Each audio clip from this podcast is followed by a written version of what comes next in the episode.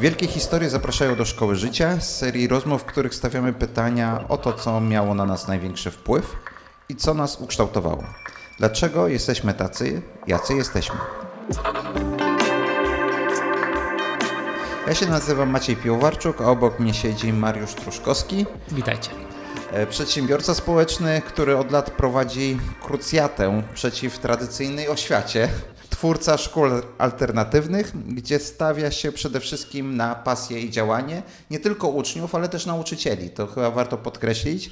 Założyciel szkoły w chmurze, do której zapisało się 15 tysięcy osób.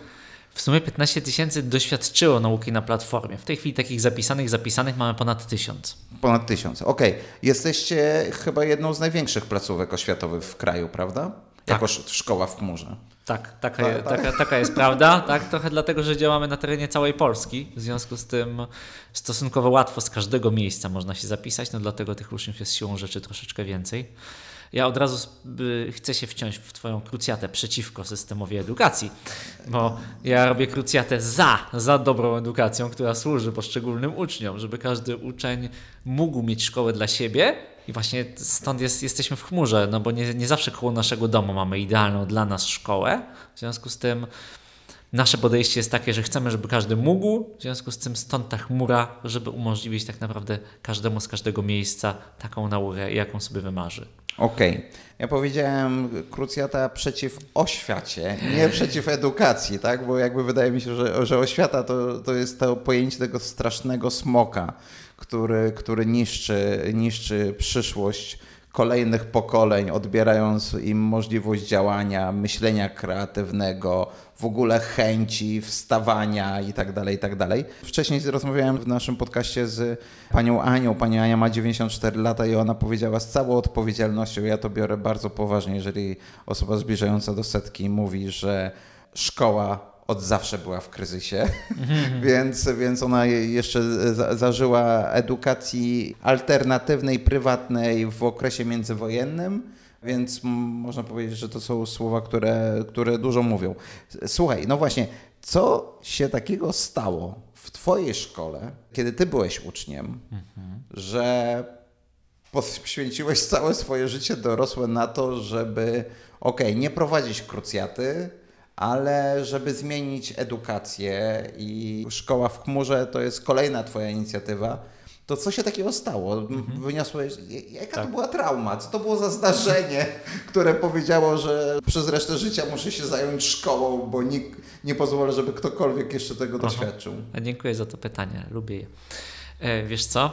To jest tak, że ja byłem takim dzieckiem, które z szeroko otwartymi oczami szło przez świat i usiłowałem zrozumieć, o co w tym wszystkim chodzi. W I świecie. W świecie, w ogóle. Ja, ja to nie tylko w edukacji, ja w świecie. Tak chodzę po świecie i patrzę, o co w tym wszystkim chodzi, bo edukacja to jest jedna z, z moich pasji, jedna z dziedzin, którą się zajmuję. No ale jako, że, że dziecko w dużej mierze spędza czas właśnie w tej szkole, no to tak naprawdę otwarcie patrzyłem, o co w tym chodzi. No bo z jednej strony widziałem nauczycieli, którzy męczą się straszliwie. Ja, ja widziałem zmęczenie. Z drugiej strony widziałem mo moich kolegów, koleżanki z klasy, którzy tak no, niespecjalnie do nich trafia to, coś tam dzieje, niespecjalnie widać, żebyśmy my widzieli w tym jakiś głębszy sens. Ja zawsze miałem dużo zaufania, więc tak myślę, na pewno ma to jakiś sens. No ale nie potrafiłem go znaleźć. Te rozważania prowadziłem przez, przez te 12 lat edukacji właściwie. I gdzieś dopiero na poziomie szkoły średniej zaczą, zacząłem siedzieć i w sposób systematyczny robić notatki. Dobra, to co tutaj jest nie tak i co z tym można zrobić? Teraz dlaczego coś z tym chciałem zrobić? Bo widziałem, jak marnuje się olbrzymi potencjał. Bo ci nauczyciele, którzy naprawdę chcą. Ja na początku to myślałem, nie no, może oni są jacyś, nie wiem, no, nie, nie, nie, specjalnie im na tym zależy, ale właśnie jak zobaczyłem, jak oni się męczą, jak się starają, tak myślę, nie, dobra, ci, ci chcą. Teraz jak patrzyłem na, moi, na moich y, ziomów z, z, klasy, no to ci ludzie też coś chcą robić. To nie jest tak, że oni nie chcą. Oni generalnie chcą i mają potencjał. I tak patrzę, dobra, co jest potrzebne, żeby ten potencjał cały, który tutaj w tym miejscu jest, rzeczywiście wykorzystać. Co możemy I zrobić? naprawdę to, o tym myślałeś już jako nastolatek? Tak, już w podstawówce o tym myślałem, zacząłem to systematyzować e, w szkole średniej. A, ja... a było jakieś takie doświadczenie takiej traumy, które Bo na razie mówisz takim entuzjazmem i taką energią społecznika, ale to wynikało właśnie z Twojej woli, czy jednak było takie doświadczenie, które. E, bo to jest pozytywna zmiana, tak? Nie, nie Mhm. oparta na jakimś konflikcie. Czy wszedłeś w konflikt ze szkołą w czasie podstawówki? Nie, nawet nie. Powiem Ci, że ja, ja byłem i uczniem szóstkowym, i byłem uczniem trójkowo-minusowym, yy, zależnie od okresu mojej edukacji, więc doświadczyłem pełnego spektrum, jak to jest. No, nie byłem nigdy uczniem poważnie zagrożonym, chociaż delikatnie zagrożonym też bywałem. I no, zawsze na wszystko można patrzeć od strony jakiegoś trudności, traumy, strachu, albo od strony takiego entuzjazmu, miłości, chęci robienia. Więc ja mam dostęp do tych obydwu, ja, ja aktywnie wybieram robić rzeczy z wyboru i z chęci. No, jeśli naprawdę chcesz poszukać, to jakie, jakie to było dla mnie od, od tej drugiej strony. Na pewno były momenty takiego mm, przewijania czasu, nawet dużo momentów, przewijania czasu w tej szkole. W sensie wchodziłem do tej szkoły i wiedziałem, że to jest czas, który trzeba przewinąć, bo nic tutaj konstruktywnego, wartościowego dla mnie nie czuję, żeby się Czyli zdarzała. byle do 14.30. Tak, tak. I Ja już miałem gotowe plany, już jadąc do szkoły robiłem plany, co, jak wykorzystam dzisiejszy dzień po szkole, bo, bo w sumie czasu jest mało, więc lepiej sobie zrobić plan zawczasu, żeby go wykorzystać. Czyli to takie traktowanie trochę szkoły jak snu. Tak, Tak, że jakby muszę, tak. ale, ale nic, z- nic z tego nie mam, poza tym, że się zregeneruję, a tutaj też nic, tutaj w ogóle nie ma ze szkoły nic, prawda? Wyniosłeś coś ze szkoły swojej, podstawowej?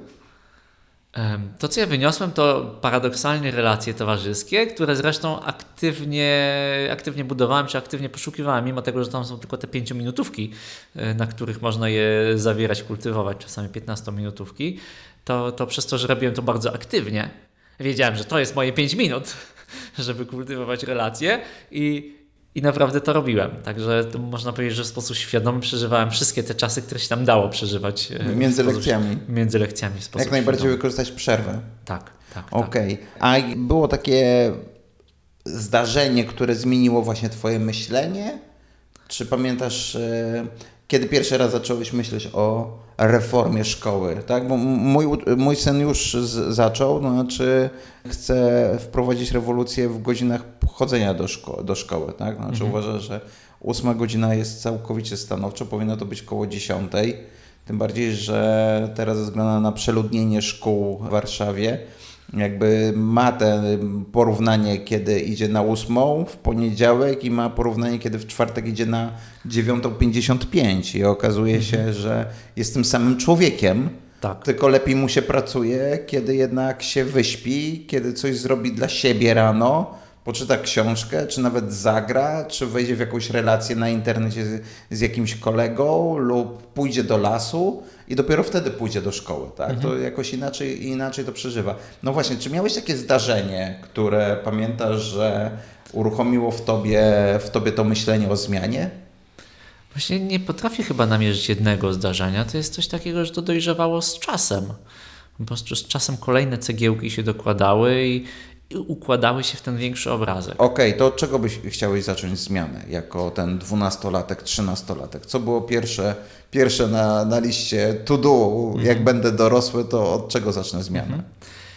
Dla mnie to jest taka wizja, że ci młodzi ludzie, którzy uczą się w tych szkołach, to są pełnoprawni, świadomi ludzie. To nie są tylko, to nie są tylko jakieś obiekty nauczania. I to ja tu mówię z, z miejsca tego obiektu. W sensie ja widziałem o rany, ja mam, czy tam ta- moi koledzy z klasy, mamy tyle pomysłów różnych, rzeczy, które moglibyśmy robić, projektów, y, y, swoich własnych inspiracji. I teraz dla mnie pierwszy etap to jest w jaki sposób możemy siebie nawzajem zacząć traktować poważnie, w jaki sposób my możemy robić coś z tymi rzeczami, które do nas przychodzą, że nie tylko sobie siedzieć i robić to, co inni nam mówią, tylko czy w ogóle jest coś takiego możliwe, że my wspólnie będziemy myśleć, co chcemy robić. Czy Wspólnie, czy sami indywidualnie, ale że my będziemy myśleć, my będziemy za to odpowiedzialni.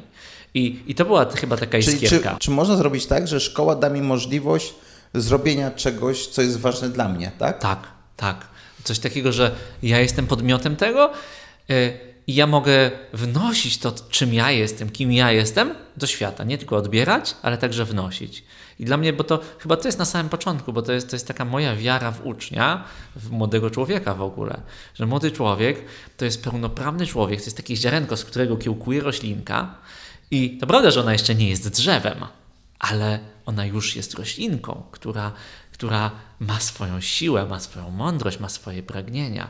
I teraz jak to zrobić, żeby to środowisko, to nie było takie, do które przycina tą roślinkę, tylko właśnie pomaga jej wzrastać i znajdować swoją ścieżkę, swoje miejsce w świecie. Mhm. Ja marzyłem o czymś takim dla siebie i dla, i dla społeczności uczniów, żebyśmy znajdowali swoje miejsca w świecie. I udało Ci się coś, z, te marzenie jeszcze urealnić na poziomie tej szkoły podstawowej? Coś z nimi zrobiłeś? Poszedłeś do wychowawcy, do dyrektorki, do drużynowego? Czy tylko to zostało na razie taka lista do zrobienia, kiedy będę dorosły? No właśnie, to jest ciekawe, bo rzeczywiście można by powiedzieć, działajcie w ramach szkół i zmieniajcie szkoły. Wtedy były jeszcze troszeczkę inne czasy mimo wszystko i bardzo się nie mieściło w głowie, żeby, żeby uczniowie takie głosy podnosili. Ja wiedziałem, że ten potencjał mm. jest, ale z drugiej strony jest, było ekstremalnie trudno znaleźć, znaleźć taką ścieżkę. W sensie nie było takich narzędzi, nie było takiej świadomości, nie było takiej zachęty do tego i to wszystko ma znaczenie, bo mimo tego, że to ziarenko było, to ja mimo, że byłem bardzo proaktywny i na przykład po szkole ja, ja masę ciekawych, fajnych rzeczy robiłem, to zupełnie nie znajdowałem takiej ścieżki, jak to można zrobić w środku. I teraz to się troszeczkę zmienia i ja uważam, że, że samo to, że się podejście zmienia i że młodzi ludzie wnoszą, tak jak mówisz właśnie, że na przykład wnoszą postulat o, o zmianę godzin czy coś takiego, że oni to robią, że to się dzieje, to, to, to, to jest super, przy czym mam wrażenie, że świat po prostu w jakiś sposób dojrzał do tego. Mi się, marzyły, mi się marzyły, wiesz, takie e, Grety Thunberg, które są zainspirowane, żeby coś zrobić i idą i to robią. Jeszcze ich wtedy nie było, jeszcze nie wiedziałeś, że się urodziła. Dokładnie, dokładnie, dokładnie. Okay. Mi, mi się marzyło to, żebyśmy my robili właśnie takie rzeczy i jednocześnie zupełnie nie potrafiłem znaleźć ścieżki, jak my możemy to robić. Okay. Zupełnie nie potrafiłem. Więc mój cel numer jeden, stworzyć środowisko, które to umożliwia. I teraz nie każdy uczeń będzie tego pragnął i nie każdy uczeń będzie na to gotowy, ale przynajmniej dla tych, którzy rzeczywiście są na to gotowi i którzy mogliby fajne, ciekawe rzeczy robić, gdyby tylko im to umożliwić. Okej, okay, Mariusz, to skoro szkoła nie była dla ciebie szkołą życia, tak, twoja szkoła, była, to była przerwa, tak, e, dla ciebie była szkołą życia, to gdzie, gdzie pobierałeś lekcje życia? Dom, rodzina, koledzy. Gdzie wzrastałeś? Gdzie, co ciebie kształtowało? Ja mam taką zdolność, że wychwytuję takie ziarenka jakiejś prawdy, idei zewsząd. Aha. Więc ja potrafiłem łączyć telewizję i, i jakkolwiek widzę, jak, jak duż, duża taka papka tam leci, ale nawet w tej papce da się wyłowić. I teraz dla mnie to jest o takiej umiejętności do tego, żeby zewsząd, z jakiegokolwiek środowiska y, umieć coś wyłowić. Czyli ja potrafiłem wyłowić coś z telewizji, bardzo dużo książek czytałem potrafiłem też paradoksalnie wyławiać pojedyncze bity informacji z, ty, z, tych lekcji, z tych zajęć. Tego nie było dużo, y, to trochę mówię w obronie szkoły, można powiedzieć, bo niekiedy ludzie mówią, no tak, ale musisz przejść przez całą szkołę, dlatego że nigdy nie wiesz, co z tego cię zainteresuje. I w tym jest jakieś ziarenko też takiej prawdy, że, że tam są te ziarenka. Ja osobiście wolę znajdować miejsca, gdzie nie tylko muszę wyławiać ziarenka, tylko całymi garściami mogę czerpać inspirację. Natomiast jako, że nie miałem miejsca, gdzie, gdzie mogę czerpać garściami, to po prostu wyławiałem ziarenka z, z, zewsząd, gdzie się tylko dało i to mnie jakoś inspirowało i to składałem do kupy. Okej. Okay. Konkretne jakieś sytuacje pamiętasz? Jakieś konkretne lektury? Lub konkretne rzeczy, które wpadły Ci w oko, zrobiły na Tobie wrażenie w telewizji? Powiem Ci, no, na przykład kiedyś na lekcji języka polskiego trafiłem na sinusoidę epok. Jak to się w, w historii... Romantyzm, e, pozytywizm. Jak to się, tak, tylko ja nawet nie, zupełnie otwarcie, ja prowadzę szkołę, nie, nie wiem, czy potrafiłbym każdą z tych epok po kolei scharakteryzować Ci teraz. Natomiast to, co jest ważne w, skali, w takiej skali makro, ja zobaczyłem, jak ludziom się płynnie potrafiło zmieniać e, na, na takiej zasadzie, że jak się potrafiło całemu społeczeństwu zmieniać, że w jednej epoce to były bardziej emocje, czucie, a w drugiej, a w drugiej fakty, twarde dane i to się jakoś tam przeplatało w, w, w, różnych ujęciach, w różnych sposobach. W jednej, w jednej epoce wyglądało to tak, w drugiej tak, ale tak zobaczyłem dobrze, jak ta historia potrafi falować. I na przykład taki, taki bicik informacji, który mimo tego, że, że ja troszeczkę coś innego zrobiłem z niego niż, niż polonista pewnie by oczekiwał, bo on by oczekiwał, że właśnie wejdę w te szczegóły, to ja wyciągnąłem z tego dobrze. Czyli Czyli świat funkcjonuje tak, że to wszystko się płynnie zmienia i my dzisiaj jesteśmy tutaj. Ciekawe, gdzie to będzie, jak będziemy za ileś czasu. Zobaczyłem, że na przykład amplituda, ty, amplituda tych wahań się zmniejsza, a z drugiej strony cykle się skracają. I tak patrzyłem, o rany, czyli świat przyspiesza. Dobrze. I na przykład to była obserwacja, na której później bazuje, bazuje część mojej kariery we wdrażaniu innowacji, bo skoro świat, świat przyspiesza, to potrzebujemy naprawdę być wyczuleni na to, jak świat będzie wyglądał za jakiś czas, a to wcale nie jest oczywiste dzisiaj.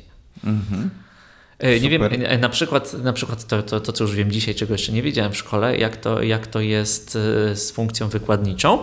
Mianowicie jest tak, że świat przyspiesza, ale tempo tego przyspieszania przyspiesza. Czyli de facto przyspieszamy do kwadratu. Czyli innymi słowy, nawet ciężko sobie wyobrazić, co, co będzie e, za, za kilka lat, dlatego że, że, że to nie, nie jest liniowe, nie da się tego przewidzieć liniowo. Więc to, co możemy robić, to zupełnie, zupełnie inne narzędzia i podejścia do tego stosować. Piękna lekcja o, o przyspieszeniu świata i jakiś cyklu, tak? Cyklu, tak. cyklu życia człowieka. Cyklu tak? zmiany w, w, świecie, w, świecie, cywilizacji. Dobra, opowiedz drugą lekcję. Dajesz. to było z języka polskiego, nie z telewizji, więc ta szkoła nie była taka zła. Aha. No teraz poszukaj czegoś może poza szkołą, albo zostajmy przy, przy tak, szkole. Tak, tak, tak, tak, tak. E, ja się już od dzieciństwa zacząłem interesować przywództwem jako zjawiskiem. Jak to Słuchaj, jest? Słuchaj, żartuję, brzmi to tak jakbyś dzieciństwa nie miał. tak ja, poważnie. E, jak to jest? Jak to jest, że za niektórymi osobami ludzie bardziej podążają, a za niektórymi mniej? Jak to jest, że jedni wnoszą więcej w życie świata i innych ludzi, a inni mniej? I od czego to zależy? Ja miałem bardzo dużo właśnie relacji rówieśniczych już, już od wczesnego dzieciństwa, gdzie eksplorowałem swoje, swoje role w grupie i tak patrzę, dobrze, jak ja mogę robić tak, żeby jak najwięcej wnosić do tej grupy i zarazem jak to jest, że, że na, niektóre, na niektóre moje zachowania inne dzieciaki odpowiadają właśnie podążaniem, dołączaniem się do zabaw, a jak to jest, że, że, że czasami odpowiadają nie wiem, rozłączeniem się czy znajdowaniem swoich zabaw. I to była moja bazowa inspiracja. Okej, okay, coś jest w tym przywództwie, tylko o co chodzi? I to było na przykład, i na przykład wtedy wpadłem w manię, dobrze, przeczytam wszystkie książki o przywództwie, jakie są dostępne w Polsce. Wtedy, Ile miałeś lat? Wtedy było mało książek dostępnych w Polsce. Mm, tak bym powiedział z 11, jak zaczynałem ten projekt. 12? Coś o, takiego.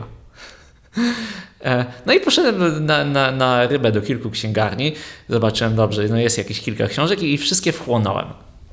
I patrzę, dobrze. I to był taki moment właśnie w drugą stronę. Patrzę, dobrze, no czyli te ziarenka z tej szkoły da się coś tam wyciągać, ale tutaj to da się całe, całe, całymi wiaderkami wynosić tą wiedzę. I to był taki, taki początek takiej, takiej mojej ścieżki właśnie samorozwoju, znajdowania źródeł na zewnątrz, znajdowania materiałów, z których, z których mogę się czegoś nauczyć i wchłaniania ich i, i integrowania później w życiu. To od czego zależy przywództwo?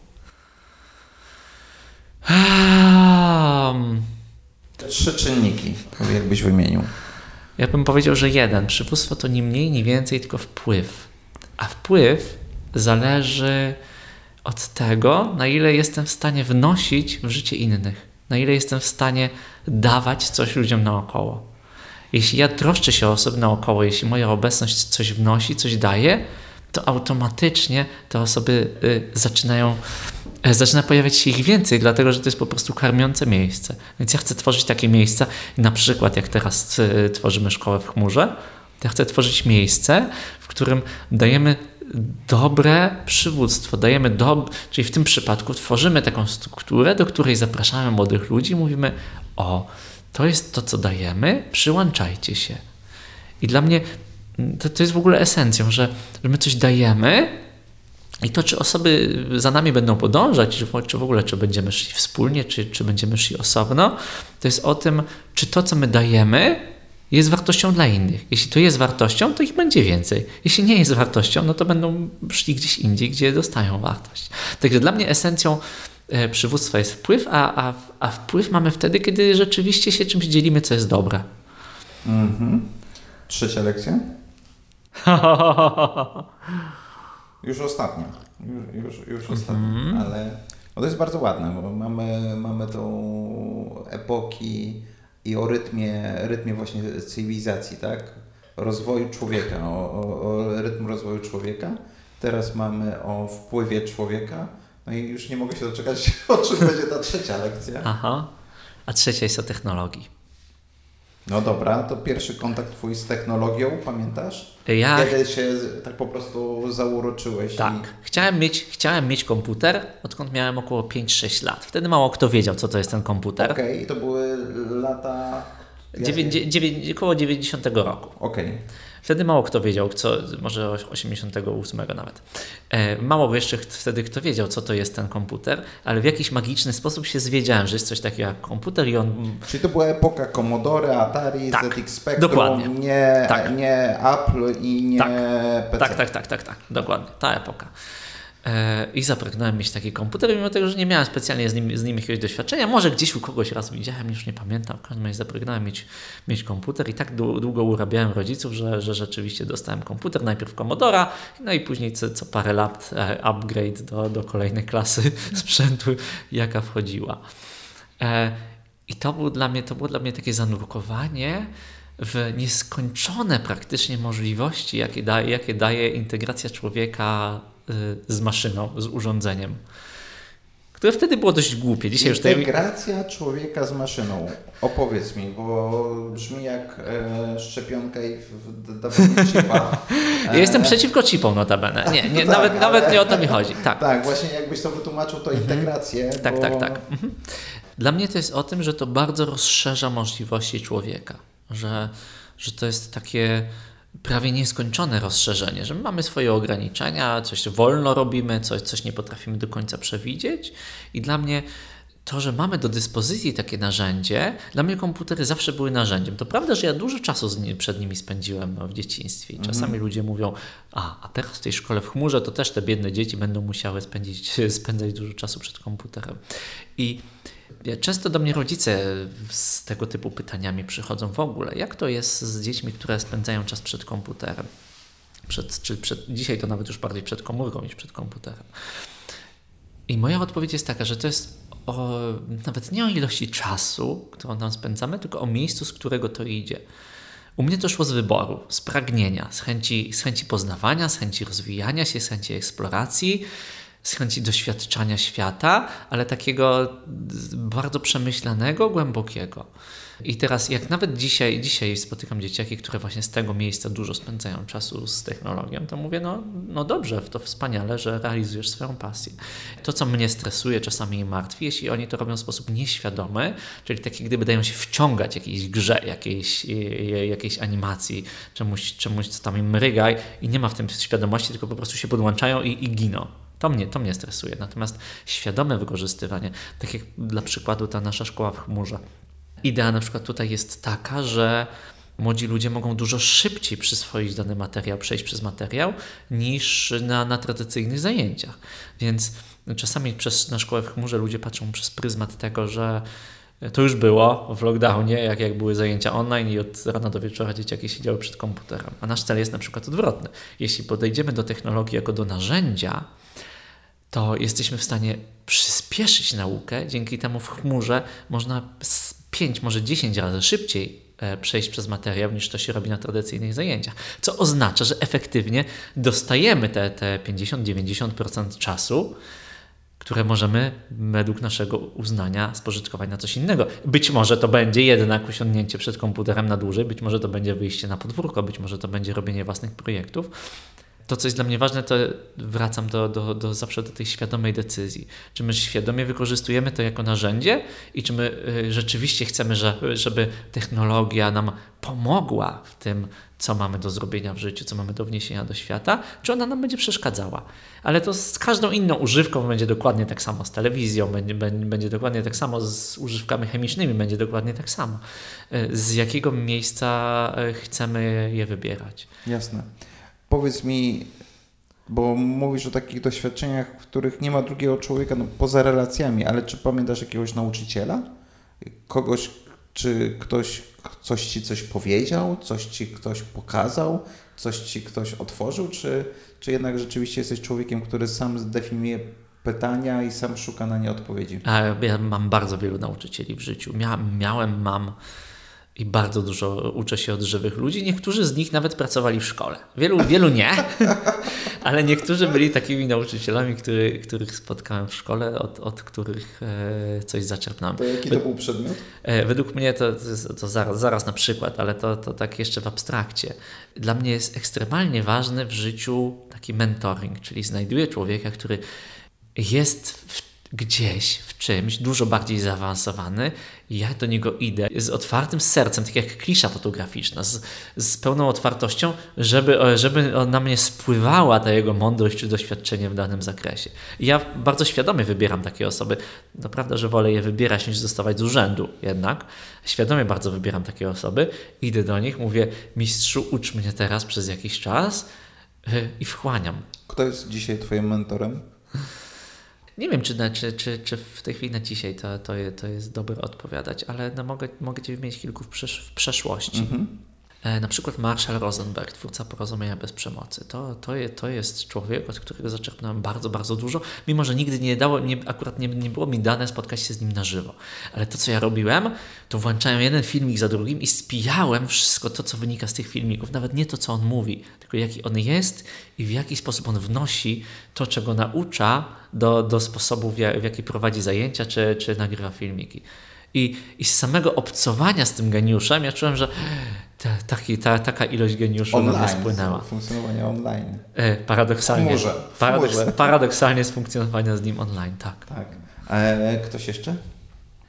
Wiesz co, to ciężko, czuję niesprawiedliwość, jakbym teraz wymienił jednego, okay. a nie drugiego, bo tam jest taka plejada ludzi, a, którzy jasne, za mną stoją. Jasne, a powiedz mi e, w szkole, nauczyciel w szkole, mhm. czy, czy jest taki, był taki wzorzec e, albo ktoś, kto był dla Ciebie ważny, z którym się liczyłeś, któremu coś zawdzięczasz? Mhm. Tak, i przychodzi mi jeden przykład do głowy. Zacznę jednakże od abstraktu. Dla mnie często w edukacji w ogóle forma jest ważniejsza od treści. To, czego uczymy się przy okazji obcowania z treścią, to jest, to jest właśnie obcowanie bardziej z osobą i sposobem, jak ona to robi, a nie dokładnie co robi. I miałem w liceum polonistę, który z jednej strony realizował materiał. To nie jest tak, że on nie realizował materiału, ale realizował go z takiego miejsca dużego luzu, spokoju i takiego zapraszania nas do tego, ale bez presji. I to była zupełnie inna jakość bycia, tak jak na, na, na ogół się doświadcza nauczycieli jako tych. Dobrze, to teraz następna lekcja, musimy zrobić to, a później musimy zrobić tamto. To w, w jaki sposób? Mhm. Bo powiedziałeś bardzo to, nazwałeś, jakbyś opisał jakąś sytuację taką aha, konkretną. Aha, aha, Bo chciałem to zrozumieć, jak, jak, tak. jak, jak można zaprosić, a nie narzucić tak. w szkole. On robił chyba trochę to, co dzisiaj robi, my robimy jako szkoła w chmurze, to znaczy brał podstawę programową i patrzył, co tutaj jest naprawdę ciekawego, inspirującego, do czego ja mogę te dzieciaki zaprosić. I może to była taka forma, może tutaj coś odgrywaliśmy, może tutaj zaczynam opowiadać anegdoty na, na przykładzie jakiejś epoki, ale z tego, co się dzieje dzisiaj.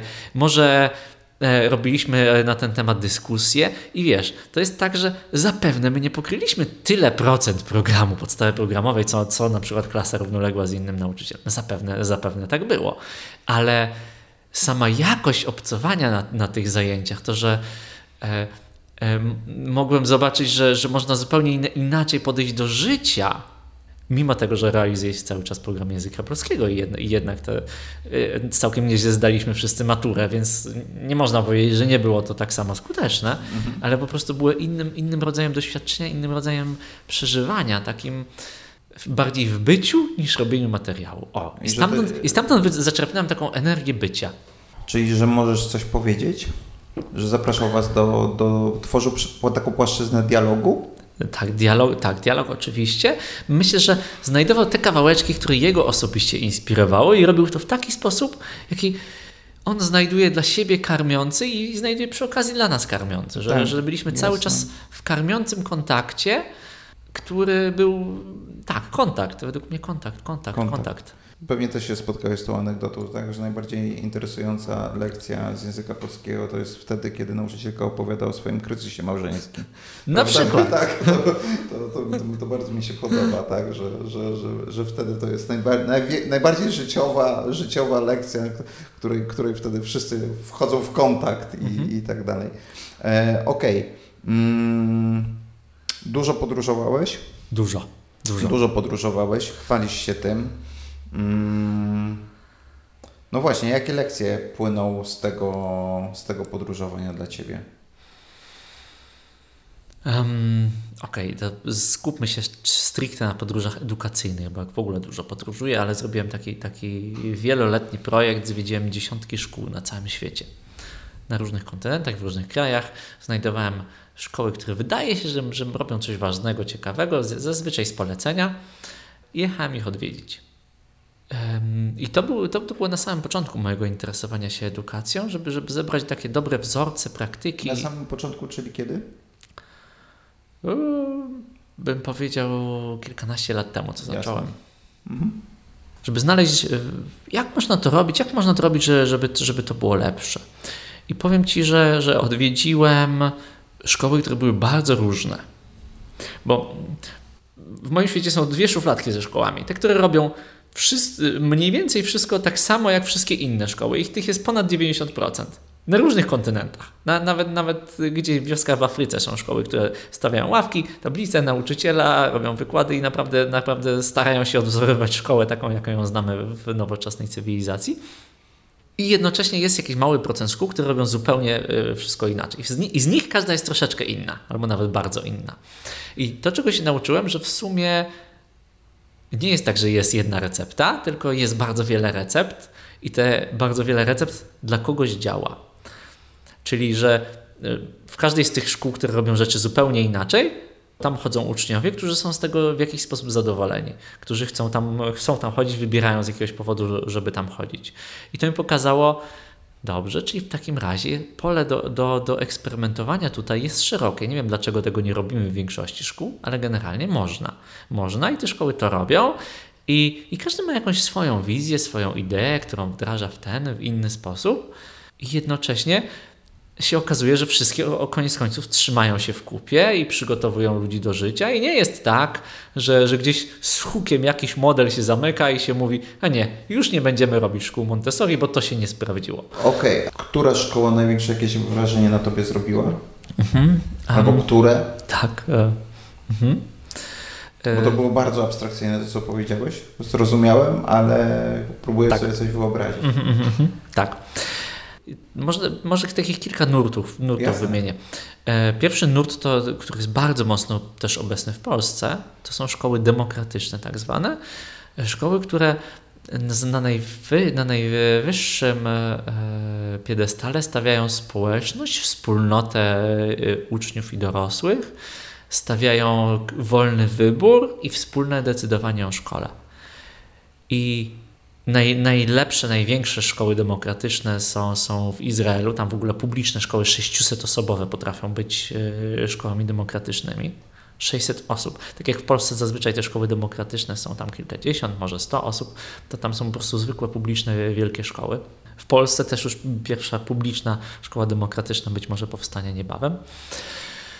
I co? I, I się okazuje, że, że oni po prostu, Izrael jako wysoce innowacyjna nacja, zrobili badania, że koniec końców te szkoły równie dobrze działają, co te szkoły tradycyjne. I u nich tak na pewnym poziomie tam jest taki wybór, że idę do szkoły tradycyjnej, czy idę do szkoły demokratycznej. Tam jest pokrycie tam rzędu chyba 20% szkół jest, jest już teraz demokratycznych i normalny dialog pomiędzy nastolatkami. Prawdopodobne. Idę, idę, idziesz do, szko do szkoły tradycyjnej czy demokratycznej? Nie, ja to do demokratycznej, bo cenię sobie wybór. A nie, a ja pójdę do, a ja pójdę do tradycyjnej. U nich to jest na porządku dziennym i tego ty, typu dialogi po prostu się odbywają. wydawałoby się, że to jest takie społeczeństwo bardzo ustrukturyzowane, no nie? I, i uporządkowane ze względu na to, że funkcjonuje w ciągłym konflikcie z jednej strony tak, a z drugiej strony bardzo otwarte na innowacje. I jeśli i w badaniach im się okazuje, I to że. zaczyna się na poziomie po prostu szkoły, tak? I budowanie tego nowego społeczeństwa tak. zaczyna się na poziomie właśnie tej szkoły demokratycznej, która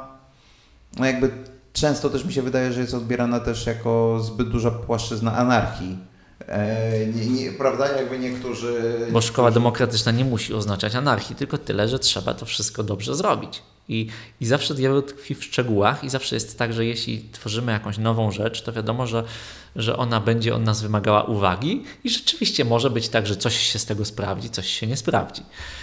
To, do czego ja zawsze zapraszam w edukacji, to po prostu do tego, żeby to była ta różnorodność, żeby, żeby można było, bo co, co w tym Izraelu zrobili? Otworzyli pierwszą taką szkołę. Otworzyli pierwszą szkołę i się okazało, że ona jest dobra i po, po chwili inne gminy, inne, inne miasta zaczęły przychodzić, o, my też chcemy taką szkołę, jak u was ona tak dobrze zadziałała. I w ten sposób zaczęli robić. To jest bardzo mądre, żeby tą rewolucję robić tak powolutku, no, znaczy zobaczyć jak to się sprawdza i tak dalej, i tak dalej. Słuchaj, Izrael, co jeszcze? Dobrze, to są szkoły demokratyczne, które gdzieś tam z Izraelu, ale w Polsce też są bardzo, bardzo obecne i bardzo im kibicuję. Drugi ruch to, to jest edukacja Montessori, szkoły Montessori. Szkoły Montessori mają jak dla mnie w esencji takie głębokie podążanie za dziećmi, za młodymi ludźmi, otwartość dorosłych na to, żeby patrzeć, co służy tym młodym ludziom i jednocześnie w Montessori jest bardzo jasno powiedziane, że to dorosły trzyma szkołę i nauczyciele trzymają szkołę, trzymają klasę, co tam się wydarza, natomiast nie trzymają jej tak, że, że wszyscy robią w tym samym czasie to samo. Oni trzymają klasę na takiej zasadzie, że ustalają zasady, praktyki, jak w tej klasie chcemy się zachowywać, żeby sobie nie przeszkadzać, żebyśmy dobrze sobie razem żyli i jednocześnie każdy może robić, każdy uczeń może robić zupełnie coś innego. I wtedy nauczyciel jest takim wolnym elektronem, który podąża od jednego dziecka do drugiego, patrzy, czy mu w czymś może jakoś pomóc i, i w ten sposób cały czas wnosi swój wkład nauczycielski, ale jednocześnie robi to w wysoce zindywidualizowany sposób.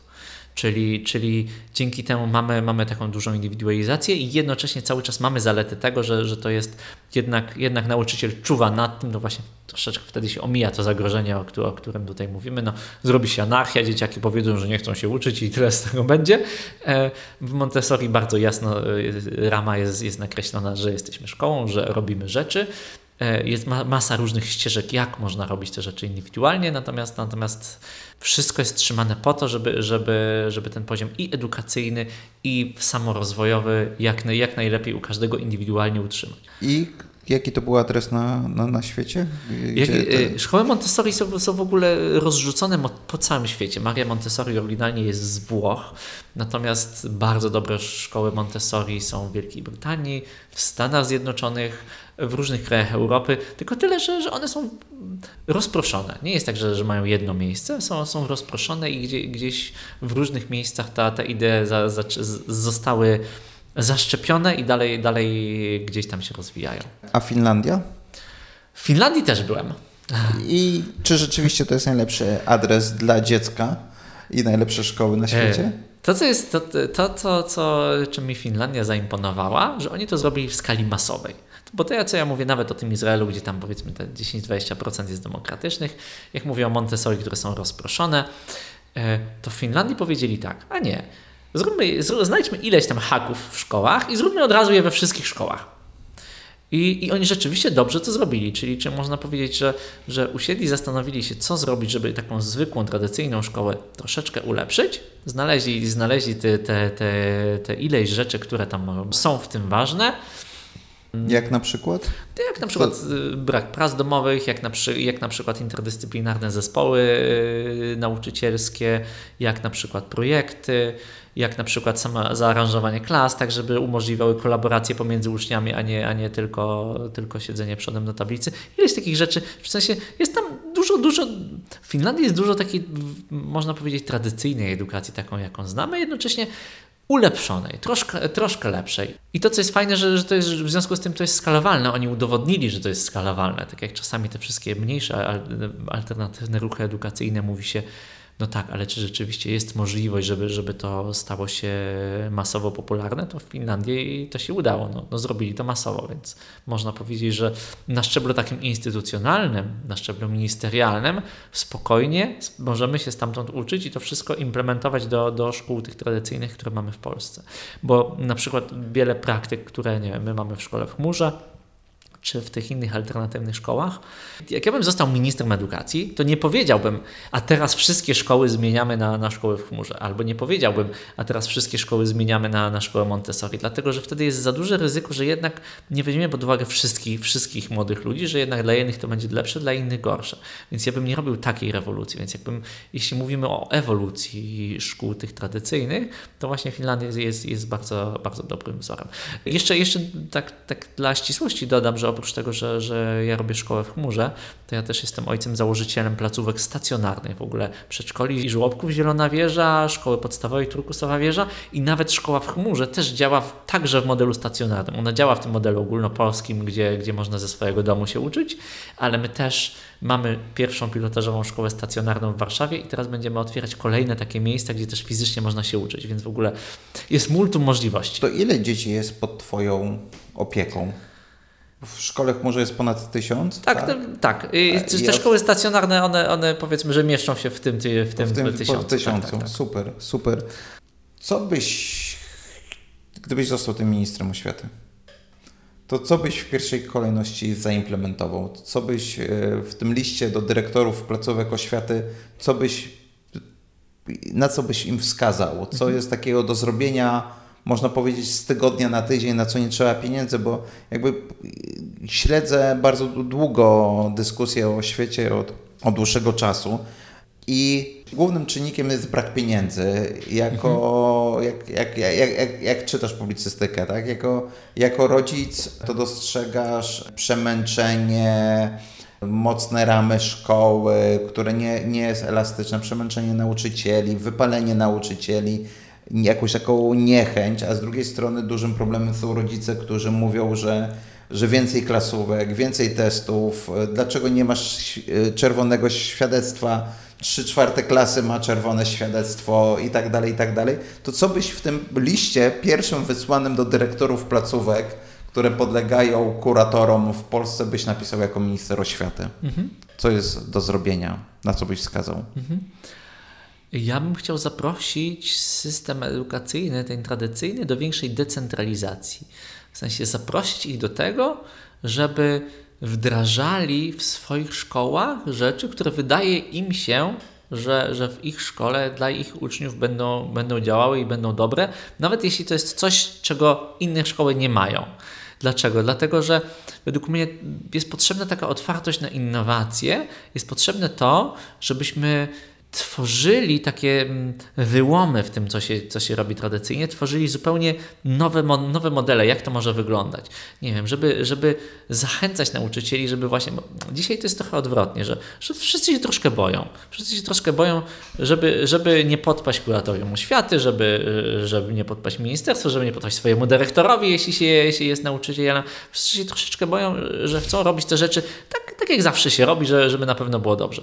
Ja bym chciał tak nawet namiętnie zaprosić zupełnie do odwrotnego podejścia, żebyśmy właśnie byli odważni w tym, żeby robić rzeczy inaczej i żeby wręcz nagradzać dyrektorów właśnie nie za robienie tego jak zawsze, tylko za robienie rzeczy inaczej. Bo wtedy możemy od razu zapraszać ich na fora, gdzie, gdzie się wymieniają tym, co zrobili inaczej i czy to im zadziałało, czy to im nie zadziałało. Wiadomo, że niektóre rzeczy nie zadziałają i tutaj jest, jest ekstremalnie ważna sprawa. Jeśli robimy rzeczy inaczej w szkołach, to najlepsza praktyka jest robić to tak, żeby uczniowie mieli wybór, czy chcą w to wchodzić, czy nie chcą w to wchodzić. Bo wtedy mamy jednocześnie, możemy robić rzeczy tak jak dawniej dla wszystkich uczniów, którzy tego chcą, i możemy robić rzeczy inaczej dla uczniów, którzy tego chcą. Na przykład, jak otwieramy sześć klas w danym roku, czy nawet trzy klasy, zróbmy dwie, które, które są takie, jak zawsze robiliśmy, i zróbmy jedną, w której powiemy, że robimy coś inaczej. I teraz to coś to może być bardzo, bardzo szeroki katalog. Może wprowadzimy elementy pracy Montessori, może wprowadzimy elementy współzarządzania tą klasą i uczniowie będą współdecydować. Może wprowadzimy edukatorium na, jako, jako nową formę nauki. Może wprowadzimy. Czym jest edukatorium? Edukatorium to taka, taka forma e, pracy, że, że każdy uczeń jak gdyby dostaje swoje własne zadania, które sobie robi i nauczyciel jest, jest od tego, żeby im pomagać, ale nie żeby wykładać. Okay. Taka można powiedzieć odwrócona klasa w pewnym, w pewnym sensie, że, że, że nauczyciel pomaga uczniom, a nie uczniowie odpowiadają przed nauczycielem, e, co robią. Także zapro zaprosić dyrektorów do tego, żeby otworzyli jedną klasę, w której zrobią troszeczkę coś inaczej. Zaproszą nauczycieli, którzy może chcą zrobić coś, coś troszeczkę inaczej, zaproszą uczniów, powiedzą, a w tej klasie robimy troszeczkę inaczej. Wiąże się to z jakimiś ryzykami. Jeśli uczniowie nie chcecie, to nadal zapraszamy Was do, do tej klasycznej, ale może jednak chcecie. Bo dzisiaj ludzie są tak zmęczeni tym, co się dzieje w szkołach, że nawet są chętni i gotowi wziąć kawałek odpowiedzialności za swoje życie i pójść jakąś inną ścieżką i zobaczyć, i, i zobaczyć co z tego będzie. Także dla mnie to jest zaproszenie do innowacji i, i do eksperymentowania. My na przykład jako szkoła w chmurze też pracujemy ze szkołami, bo my, my oprócz tego, że sami jesteśmy szkołą i zapraszamy uczniów do tego, żeby zapisali się bezpośrednio do naszej szkoły, to nie trzeba w ogóle zostawiać swojej szkoły, żeby, żeby się zapisać do chmury. My pracujemy ze szkołami w taki sposób, że, że dajemy im to oprogramowanie właśnie po to, żeby oni mogli wdrożyć to w jakiejś części swojej szkoły dla jakichś wybranych uczniów i zobaczyć, jak to w ramach ich szkoły będzie działało. I to jest dokładnie to. Jaka jest idea szkoły w chmurze? E, główna idea to jest e, umożliwienie zindywidualizowanej nauki dla każdego żeby odejść od tego modelu, że, że każdy dostaje dokładnie taką samą szkołę yy, i jest wręcz na taśmie, żeby przejść do takiego modelu, że każdy może zaczerpnąć ze szkoły, z tego czasu, z tych zasobów, to co jest, on czuje, że jest mu potrzebne. Czyli my to realizujemy w ten sposób, że e, na platformie można dość sprawnie i efektywnie przerobić cały materiał ze wszystkich przedmiotów. Tam są nauczyciele? Tam są też nauczyciele, tylko właśnie w chmurze. Na, w chmurze. Tak, tylko nauczyciele. Ale nie są to roboty. Nie są to roboty, to są y, najlepsi nauczyciele w kraju, których my zatrudniamy, dlatego że jak się ma do dyspozycji nauczycieli z całego kraju, to wyobraź sobie, że można naprawdę fajny, fajnych ludzi pozyskać. A drugie, dlaczego, dlaczego mamy najlepszych nauczycieli, uważam, bo oni mają najlepsze y, warunki pracy. Dlatego, że Nauczyciele w chmurze dostają na swoje konsultacje i zajęcia tylko tych uczniów, którzy naprawdę chcą na nie chodzić. Jeśli ktoś nie chce chodzić na zajęcia w chmurze, to nie chodzi na zajęcia, tylko robi to wszystko na zautomatyzowanej platformie. Ta platforma pozwala na to, że zapoznamy się z całym materiałem dość szybko i efektywnie. E, retencja wiedzy będzie na poziomie tego, co, co każdy z nas wyniósł ze szkoły, Natomiast spędzimy na tym dużo, dużo mniej czasu. I wtedy całą resztę możemy właśnie poświęcić na to, że jeśli mnie zainteresowała konkretnie historia, to idę na historię, na, na, idę na warsztaty z historii i, albo idę na konsultacje z historykiem i mówię, to mnie interesuje, poprowadź mnie, gdzie ja mogę iść dalej. I wtedy ten nauczyciel jest w siódmym niebie, bo to jest marzenie każdego nauczyciela. Przychodzą do niego uczniowie, którzy mówią: powiedz nam, co, co możemy dalej robić z tą pasją, jak się rozwijać. On nie musi mówić, musicie się uczyć historii. On mówi, naprawdę jesteś zainteresowany, chodź, poszukamy tutaj. Okej. Okay. Okej, okay, a powiedz mi, co z tym czynnikiem społecznym w tej szkole? Mhm. Bo jak my pracujemy z młodzieżą i, i robiliśmy na przykład badania wśród licealistów, no to e, oni pytaliśmy ich, czego oni oczekują od szkoły, to powiedzieli, że e, nauki kompromisów zawierania kompromisów, nauki życia w relacjach. Mhm. No właśnie, i ta szkoła w chmurze to jak, jak temu wychodzicie na I to, jest, I to jest nasze wyzwanie na ten rok, bo my cały, cały czas rozwijamy, także tamten rok był na to, że, żeby ogarnąć to, ten napływ ludzi, którzy do nas przychodzą, uczniów, a ten rok jest o społeczności. E, robimy kilka rzeczy. Po pierwsze, organizujemy i chcemy jeszcze więcej organizować zloty, takie spotkania ludzi z całej Polski, którzy po prostu zjeżdżają się, można powiedzieć, takie rozszerzone zielone szkoły, gdzie, gdzie ta tkanka e, społeczna to jest już tylko i wyłącznie tkanka społeczna. Po drugie, chcemy otwierać lokalne miejsca, tak zwane miejsca spotkań, gdzie, takie lokale, gdzie oni mogą się spotykać i robić sobie rzeczy razem. Po trzecie, umożliwiamy to, żeby, żeby młodzi ludzie znajdowali siebie nawzajem. W tej chwili tworzymy taką platformę do tego, żeby mogli się łatwo znajdować, filtrować po zainteresowaniach, zagadywać i w ten sposób tworzyć swoje własne grupy. To już się dzieje, tak naprawdę ta siła te, te, tego pragnienia bycia częścią społeczności się, jest taka duża, że to już się dzieje. To, co jest teraz w planach nasz, naszych na ten rok, żeby jeszcze bardziej temu pomagać. Bo to nie jest tak, że ci ludzie, którzy się zdecydują uczyć w szkole w chmurze ze swojego domu, to oni siedzą i nie wychodzą. Właśnie oni częściej wychodzą, dlatego że mają ku temu czas i przestrzeń. E, wręcz jest tak, że czasami kilku, kilku uczniów się umówi, że odchodzi ze szkoły, przechodzi do chmury, dlatego że chcą spędzać ze sobą więcej czasu. I co się wtedy dzieje? Oni mogą, mogą się spotykać nawet u siebie w mieszkaniach po prostu, jakoś rotacyjnie, czy u jednego, czy, czy, czy na zewnątrz. I właśnie te, tych relacji mieć więcej, a nie mniej. I dopiero się wtedy uczyć, jak w ogóle ogarniać to swoje życie A społeczne. problemy wychowawcze, godzina wychowawcza i takie kształtowanie właśnie nie pod względem dostarczenia wiedzy i nie relacji, ale, ale tego, tego czynnika właśnie takiego wychowawczego, jak on jest realizowany. To, co to może być ten czynnik wychowawczy? Dla mnie czynnik wychowawczy w ogóle, jak, jak myślę sobie o tym słowie, to jest um, chyba... Yy, dla mnie w tym, w tym, się chyba zawiera takie, takie obcowanie w świecie i patrzenie, gdzie, gdzie ja jestem w świecie, gdzie jest moje miejsce w świecie, gdzie jest moje miejsce w świecie, w którym ja się czuję dobrze, ale w którym świat się czuje dobrze ze mną. Chyba nie wiem, czy, czy, czy taka, taka jest definicja. No, masz prawo do swojej. Czyli dla mnie to jest o takiej kształtowaniu mojej postawy względem świata. Według mnie to się dużo lepiej zadzieje, jeśli to będzie organiczne, niż, niż w jakiś sposób wyuczone. Nie wierzę, że da się tego jakoś wyuczyć. Oczywiście, że to, co jest potrzebne, to są relacje i też relacje z no dorosłymi. Ja tak, ja pamiętam, wiesz, jakby taką lekcję, którą musieliśmy w naszej szkole podstawowej odrobić, no to było proszę, dziękuję, przepraszam, no nie? To mhm. znaczy, że, że jakby to, to było bardzo mocno przez chyba nawet wszystkich nauczycieli więc to była pewnie jakaś zasługa dyrektorki, która uważała, że są trzy najważniejsze słowa, z którymi należy wyjść ze szkoły. No nie, mhm. proszę, dziękuję, przepraszam. To było wszędzie po prostu powtarzane. E, tak więc mówię o takim czynniku wychowawczym też. Takim... No i pytanie, czy to coś dało, czy nie wiedziałeś tego bez tej propagandy? Słuchaj, myślę, że nie nie, że pewnie nie wiedziałem. Wiedziałem, że chyba proszę było dla mnie, czyli proszenie o, o pomoc, o, o dzielenie się, było takim słowem, którego zabrakło w mojej rodzinie i które jakby właśnie to uzupełnione zostało w tym procesie edukacji. Więc tak, tak, jakby i, i to, że jakby od góry, tak, że jest pewna reguła społeczna. Prosisz, dziękujesz, przepraszasz tak, no to jakby my wszyscy to zaakceptowaliśmy, tak, no to mówię o tym czynniku okay. wychowawczym. My na przykład na, na, na ostatnim zlocie szkoły w chmurze, to co, jak miał się odwołać do, do tego, co teraz mówisz, to tak, praktykowaliśmy wdzięczność na takiej zasadzie, że, że na kręgach, które codziennie się odbywały, każdy miał taką szansę podzielić się, za co jest wdzięczny za to, co się tutaj dzieje, albo może do kogoś okay. konkretnego. Także to po prostu było, było w naszej praktyce. Jeśli chodzi o, o przepraszanie, ja nawet wolę pójść dalej. Ja uważam, że naprawianie, w sensie my z kolei nasze zaproszenie na, na, na naszych wyjazdach jest takie, że jeśli przyczyniłeś się do tego, że coś wiem, nabrudziłeś, albo popsułeś, albo zniszczyłeś, albo zrobiłeś komuś krzywdę, nawet nie, nie przeproś, tylko znajdź sposób, żeby zadośćuczynić, żeby na przykład posprzątać to, co, to, co na, zabrudziłeś, nie? I, I dla mnie na przykład to jest praktyka, do której my zapraszamy młodych ludzi właśnie na, na wtedy, kiedy fizycznie z nimi jesteśmy.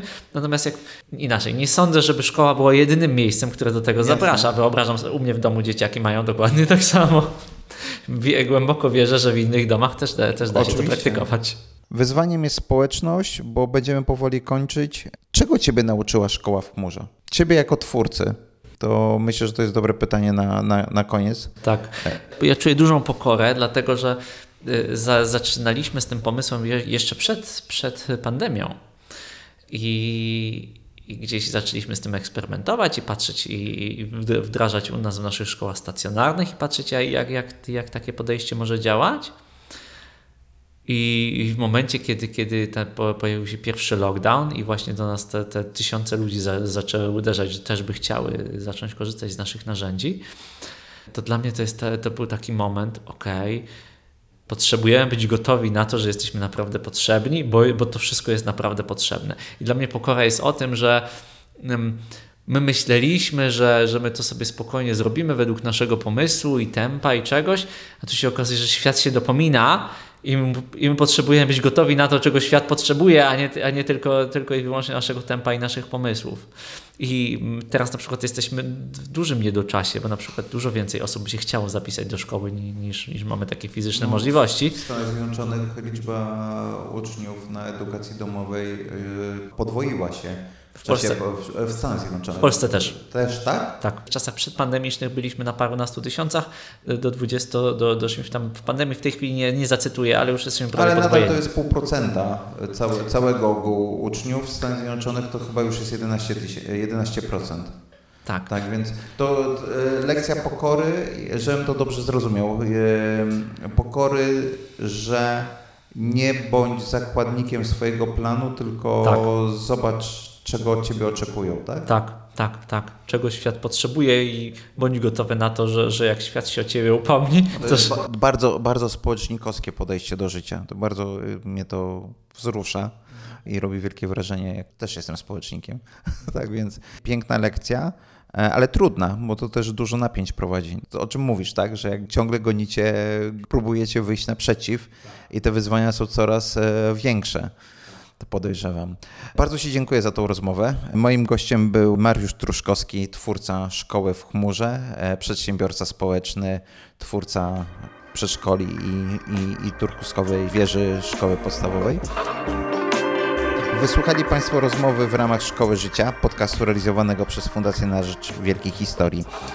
Serdecznie zapraszamy po więcej na szkołażycia.org.pl. Zachęcam do subskrypcji i recenzowania podcastu Szkoła Życia na Spotify oraz Apple Podcast. Czekam na Państwa opinie i komentarze. Jestem również bardzo ciekaw Państwa historii ze Szkoły Życia. A już za dwa tygodnie zapraszam na rozmowę z kobietą, która napisała nieprawdopodobnie szczerą książkę o swoim dojrzewaniu, biografistką i redaktorką naczelną miesięcznika Pismo Magdaleną Kicińską. Do usłyszenia, Maciej Piowarczuk. Dzięki serdecznie.